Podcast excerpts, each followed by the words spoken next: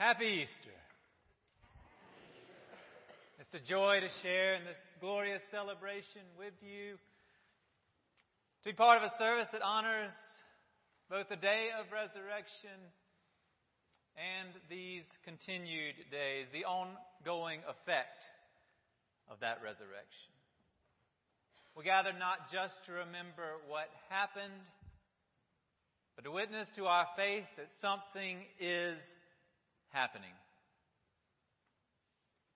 Faith is required because an empty tomb and a resurrected Lord is not an everyday occurrence. We haven't seen empty tombs. The first disciples had not seen empty tombs. And it takes a lot to see what's not there when you're looking for what is supposed to be. Which is why the disciples struggled. What they ultimately saw is what we seek to see. It's a gospel worth standing for.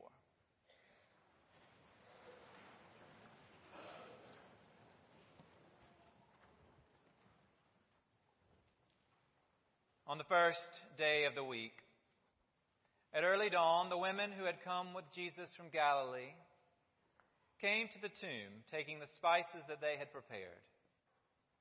They found the stone rolled away from the tomb, but when they went in, they did not find the body. While they were perplexed about this, suddenly two men in dazzling clothes stood beside them.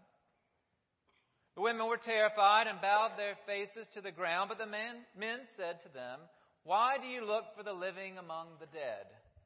He is not here, but has risen.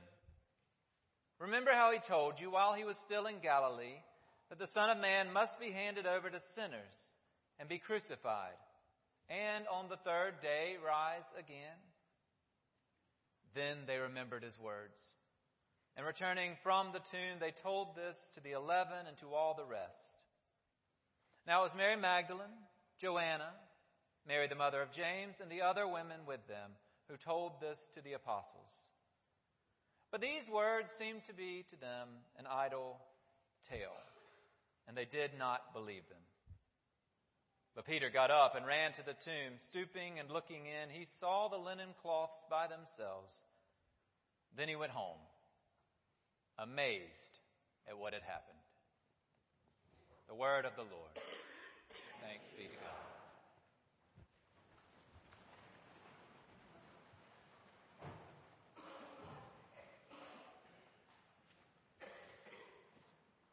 I hope you're still amazed at what happened. Don't let resurrection become mundane. And don't judge those who took a while, who are taking a while for this to sink in. It's a lot.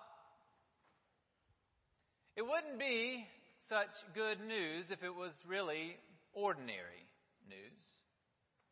Besides, sometimes that which is right in front of us is lost to us. If it was a snake, it would have bitten you I've heard too many times in my life. Every time it was annoying. It's very embarrassing enough that whatever it is that I'm searching for is right before my eyes. There's no need to bring snakes into it. Recently, I was looking for a particular spice that Sally really likes, one that I brought back, imported for her from Florida. I opened the cabinet, didn't see it, with an abundance of humility said, Where is the Columbia seasoning that you so enjoy? Or perhaps it came out as, I don't see the Columbia seasoning. It was one of those. To which all three members of my family replied in unison, not humbly, It's right in front of you. Had they said if it was a snake, there would have been seasoning all around the kitchen. Sometimes we have trouble seeing what's right in front of us. Maybe it's because there's just too much available, such that what we're looking for blends in.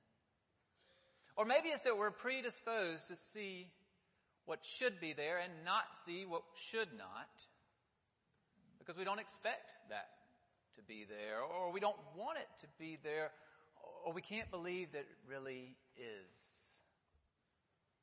Despite Jesus having told the disciples that he would be killed, but on the third day he would be raised, no one expected to see that.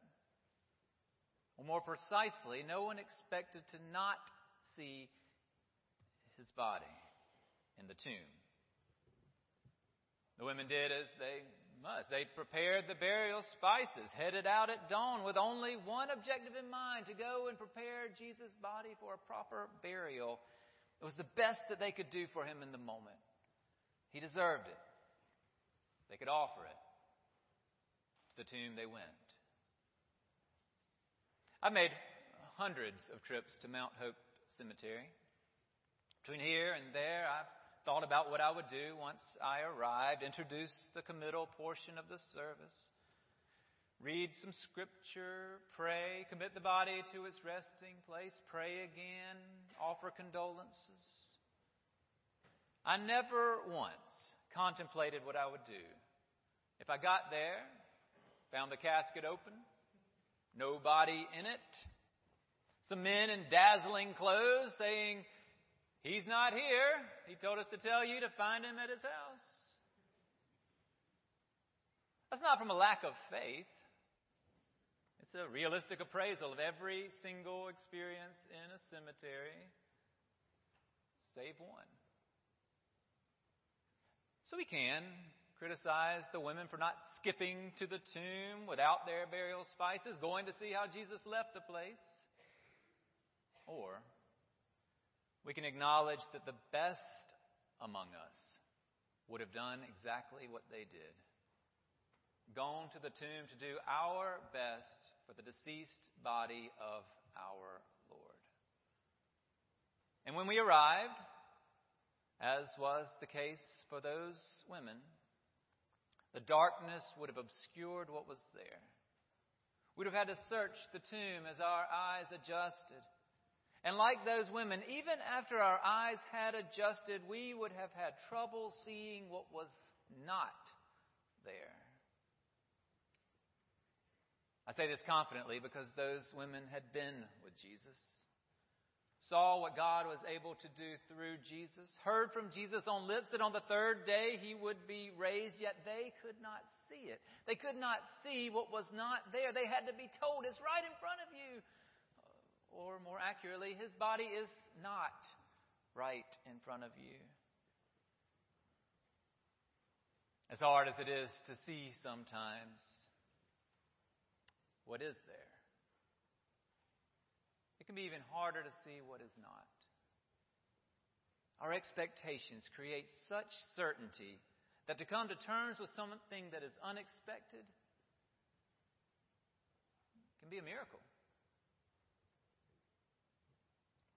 The miracle that day and the days that followed was that the disciples began to accept that yes, Jesus' body was not there because yes, he had been raised. The living no longer among the dead. The miracles since have been for those who are able to see the world in light of what was not there. To see what was not in the tomb that day is to see possibilities that we could not otherwise imagine. Resurrection vision means our prejudiced eyes can be fixed. Resurrection eyesight means that we can see to forgive. A resurrection perspective tells us that just because it doesn't seem likely or has not happened to us doesn't mean it can't or it won't. Because if God can be born in the flesh, all things are possible. And if God can die, then there is greater love than we ever knew before. And if God is raised from the dead, then there is nothing that can defeat God's kingdom, including sin and death. So, yes, weeping may linger for the night. We can be stressed until we sweat blood. We can suffer beyond what bodies and minds should have to endure. Our hopes and dreams can be stuck in a hole and sealed with a rock. Weeping may linger for the night. But yes, joy, we know, comes in the morning.